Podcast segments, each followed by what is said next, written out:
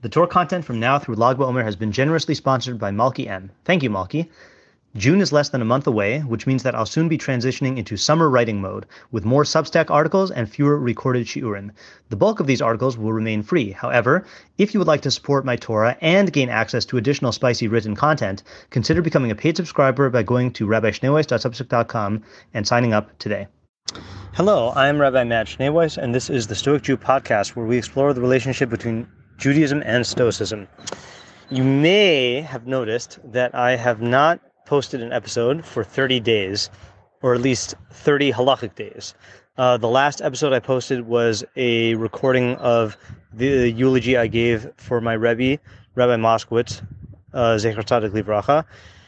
And uh, today, or at least the day I'm recording this, is the day of his shloshim. And I say halachic 30 days because uh, Shavuos cut out some days.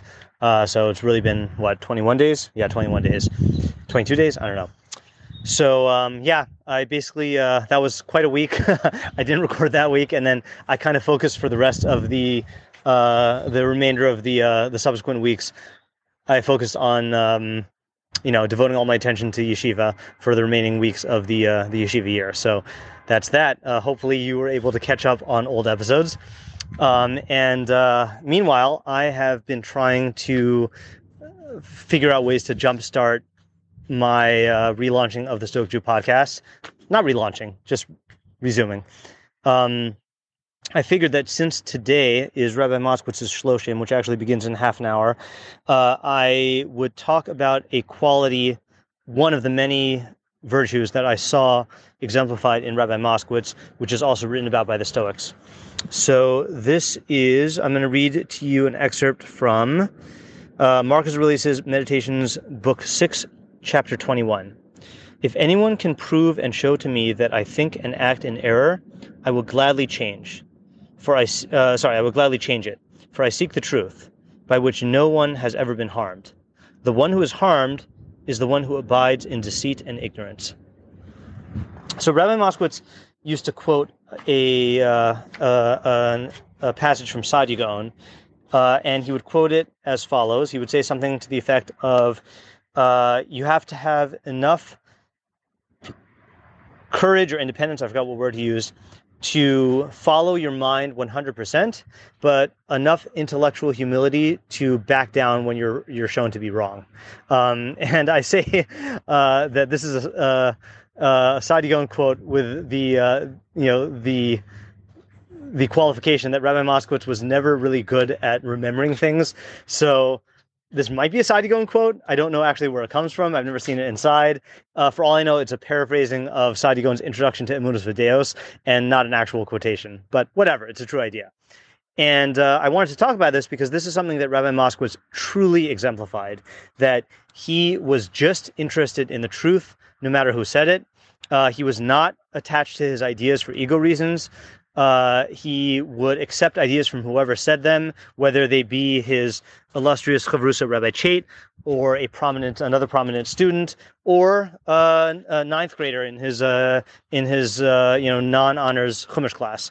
You know, Rabbi Moskowitz was completely open to the truth, and did not let his own ego get in the way uh, in any way. Um, and he didn't even let his own uh, positions get in the way. Uh, you know, uh, Rabbi Moskowitz would famously say that, uh, you know, uh, that that you can't hold him to the same positions that he held in the past. You know, he joked that that his wife, Mrs. Moskowitz, uh, should get the marriage annulled because he's not the same man that uh, he was when she married him because he's constantly evolving. And it really is true. You know, that's one of the things, well, again, one of the many things that was inspiring to me about Rabbi Moskowitz is that he was a true thinker.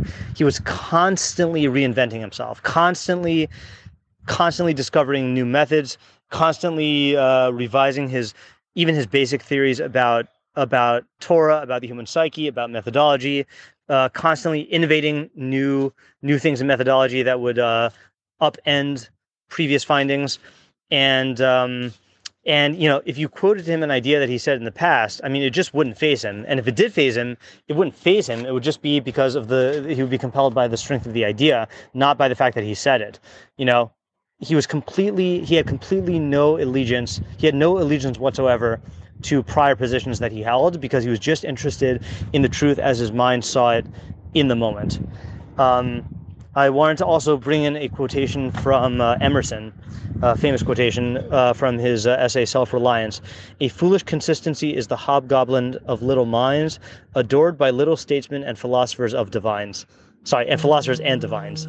Um, I don't know what he means uh, in terms of uh, in the context. Uh, I just have seen this quoted many times. But what intrigued me was the notion of a foolish consistency um, versus a real inconsistency. You know, a real philosopher is not going to be able to accept a contradiction. And Rabbi Moskowitz, the way he would always, always express it is saying that contradictions don't exist in reality. You know, so if you have a contradiction in the mind, then something something has to give. You know, something is not true, something is not accurate. Um, so and yet there is such, such a thing as a foolish consistency when you strive to be consistent and that striving results in you making a premature conclusion about what is true. And and a thinker will not do that because a thinker will realize that there are certain points in your development of an idea or your development in general where you will be holding two ideas that are not consistent. And the fact that you hold those two ideas does not mean that you're embracing a contradiction. It just means that you don't have enough information yet, you know? And again, this is another thing that was very evident from learning with Rabbi Moskowitz, that he completely accepted the limitations on his own mind, would not venture past uh, his own abilities. And, uh, you know, he was not a philosopher. He was not a metaphysician. Uh, he did talk about philosophy and metaphysics, but only insofar as he was uh, he perceived him his uh, himself able. Um, and you know, as a student, both in high school and in yeshiva and beyond, it was very inspiring to see someone who who I viewed as so great in thinking be so humble to know his own limits. You know, and uh, and I undoubtedly that really uh, affected my own development and uh, helped me to rein in my own, uh, you know, youthful uh, arrogance, intellectual arrogance to like go into areas that I'm not ready for, or to uh, uh, you know muster up certainty when certainty isn't warranted. So, um, yeah. So the question, I guess, is why is this something that Marcus Aurelius wrote about, right? I mean, it's not something that you would identify immediately as being Stoic. So I don't the answer that question, but I would venture to guess that you know a Stoic needs to be aware of external forces and internal forces. And one of the internal forces is, uh, you know, is arrogance and haughtiness and uh, misplaced conviction in your own, in the greatness of your own mind.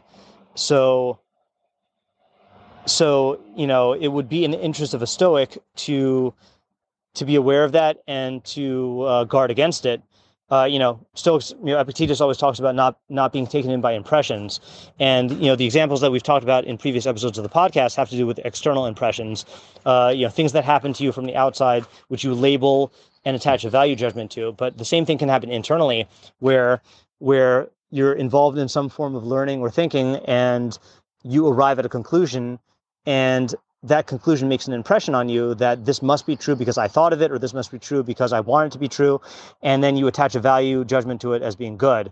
Uh, but those impressions are just as dangerous as the other impressions that Epictetus warns you to guard against.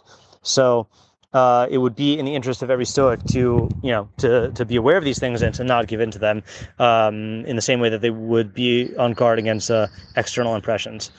So yeah, all right. Hopefully, you know, I'm uh, I'm to be uh, out of town next week. Uh, I don't know what that will say for my uh, my Stoju output, but uh, you know, it feels good to make another episode. Um, and uh, I hope this continues throughout the summer.